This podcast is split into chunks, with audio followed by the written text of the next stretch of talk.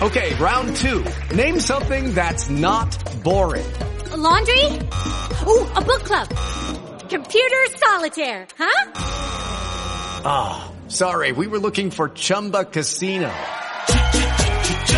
That's right. ChumbaCasino.com has over 100 casino style games. Join today and play for free for your chance to redeem some serious prizes. ChumbaCasino.com. No purchase necessary. Full prohibited by law. 18 plus terms and conditions apply. See website for details.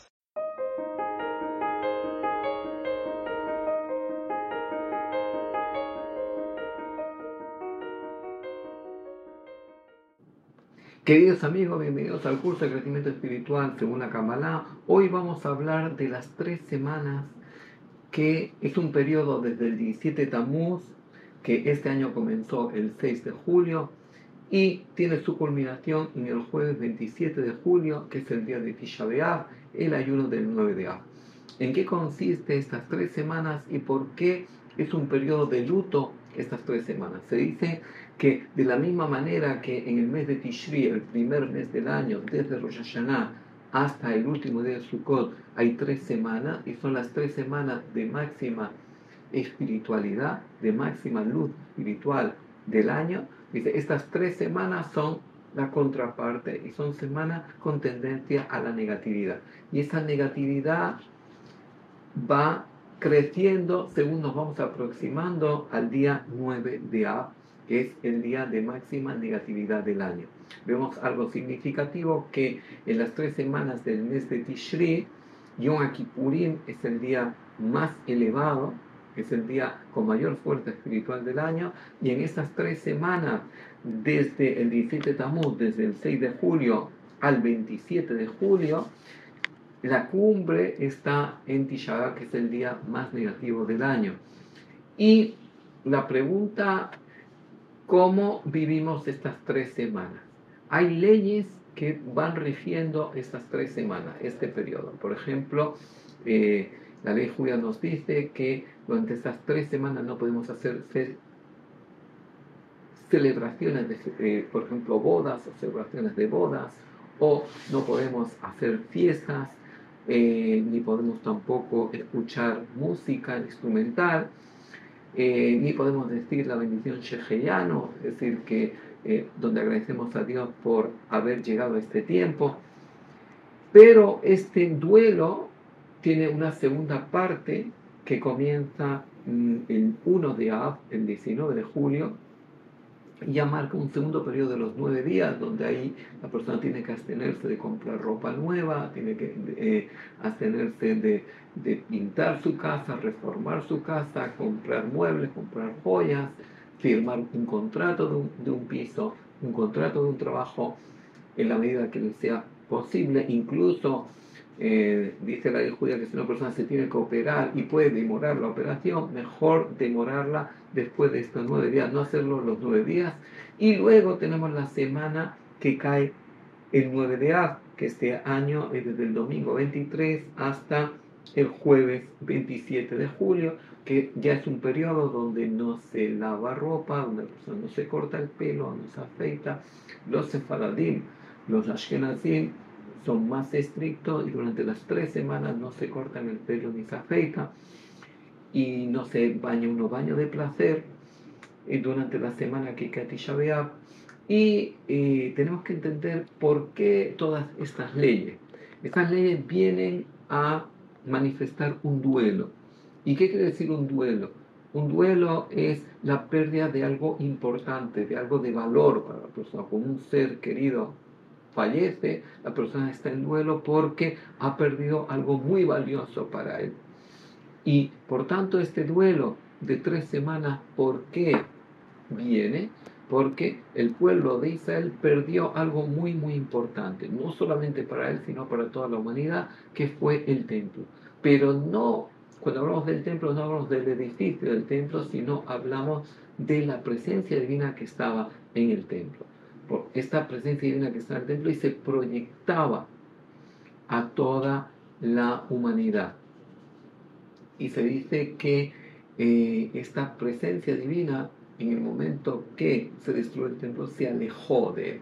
Y el 9 de Ab del año 586 ante la era común se destruyó el primer templo el imperio babilónico destruyó el primer templo y en años 70 después del año común, el imperio romano también en el mismo día en realidad destruyó el segundo templo. Ahora, ¿por qué empezamos tres semanas atrás? Porque el 17 de Tammuz marca la grieta que los romanos generaron en la muralla de Jerusalén.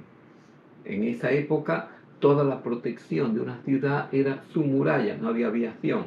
Y por tanto, el momento que se lograba romper la muralla o hacer una grieta en la muralla o hacer una fisura en la muralla, ya eso permitía al ejército enemigo entrar y conquistar.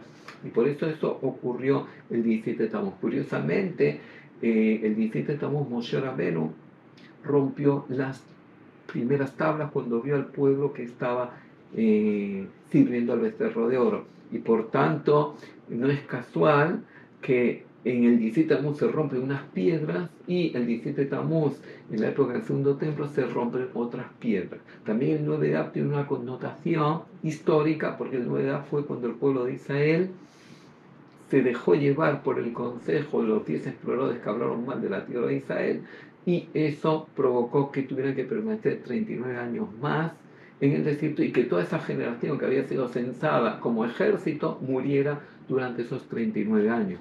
Y por tanto, vemos que ya estos días ya marcaron días trágicos en la historia que se vuelven a repetir. Ahora, la pregunta es, eh, cuando una persona se enluta por algo que ocurrió hace 2000 años, ¿cuál es el sentido? Pues el sentido es que dijeron nuestros sabios que cada generación que el templo no se ha construido es como si se hubiera destruido. Quiere decir que si el templo no se ha, no se ha en nuestra generación es porque no hemos tenido el mérito para que se construya. Ahora, ¿quién lo tiene que construir? Lo tiene que construir el Mesías. Y por tanto, si el Mesías no ha venido y no se ha construido, es porque no hemos tenido el mérito para ello. Y por eso, cada eh, periodo de estas tres semanas en cada año nos tiene que dar una reflexión y decir qué hemos cambiado nosotros con respecto al año pasado para que el templo pueda volver a estar o vuelva a construirse y que el Mesías venga, que el Mesías lidere Tikkun Olam, libere esa eh, reparación del mundo donde, como dice el profeta Isaías, el lobo vivirá con el cordero o los, eh, las armas se convertirán en instrumentos de arado. Quiere decir que eh, lo que nosotros tenemos que analizar en este periodo de duelo es un luto interno, no solamente un luto nacional, sino también un luto interno, y decir, si el Mesías no ha venido es porque nosotros tenemos la responsabilidad de traerlo. Y por tanto tenemos que hacer un autoexamen, un, un análisis interno, una reflexión interna, de decir qué tendríamos que cambiar en nuestra conducta para que el Mesías venga y el templo se reconstruya. Ahora, ¿por qué es tan importante la reconstrucción del templo y por qué es tan importante la venida del Mesías? Porque la, venida del Mesías es la reparación de el mundo, es reparar la transgresión de Adán y Jabá, es volver al estado de espiritualidad del principio de la creación, que era el ideal, era el plan original del creador, y por tanto, una vez que eso se perdió, nosotros tenemos la responsabilidad de traerlo.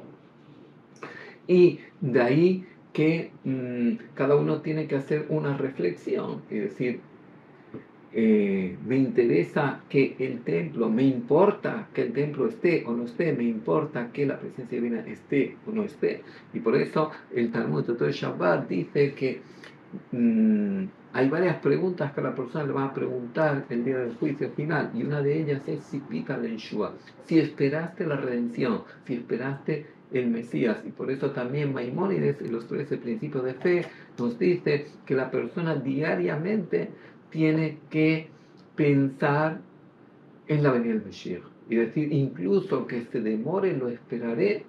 ¿Por qué? Porque esperar el Mesías es vivir desde la esperanza, desde la esperanza que el mundo va a su reparación y no va a su destrucción, sino a su reparación. Y esa reparación es poder vivir en un mundo donde reine la paz, la armonía, la justicia, la verdad, la espiritualidad y donde como dice el profeta Isaías, se llenará la tierra del conocimiento de Dios. Quiere decir que va a haber una energía espiritual tan intensa que la persona despertará a la espiritualidad. Esa energía espiritual va a ayudar a activar esa espiritualidad que está dentro de cada uno de nosotros, pero que muchas veces la tenemos dormida y por tanto la tenemos que despertar.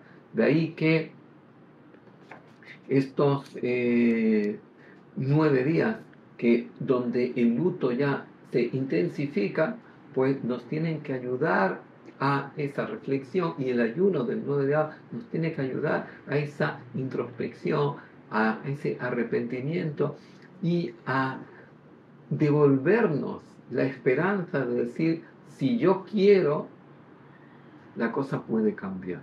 Es mi decisión si el mundo va a cambiar o no va a cambiar. No depende de Dios, depende de nosotros. Por tanto, esa es, eh, ese es el trabajo que tenemos que hacer, ser los reconstructores del templo para que la presencia divina baje. De la misma forma que el pueblo de Israel tuvo que construir el tabernáculo para que la presencia divina bajara, nosotros tenemos que reconstruir el templo para que la presencia divina baje. Y de ahí que eh, la pregunta es cómo podemos convertirnos en los reconstructores del templo para que esa presencia divina baje. Muchas gracias por estar un día más con nosotros. Si les gustó, hagan like. Si todavía no se han suscrito en nuestra página, invitamos a suscribirse.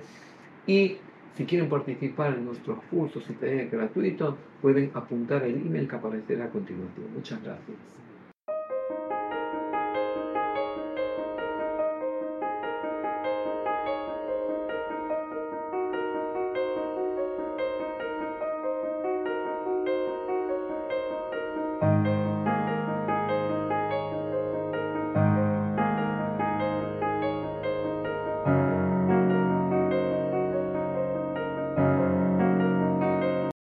Lucky Land Casino asking people what's the weirdest place you've gotten lucky? Lucky? In line at the deli, I guess? Aha, in my dentist's office.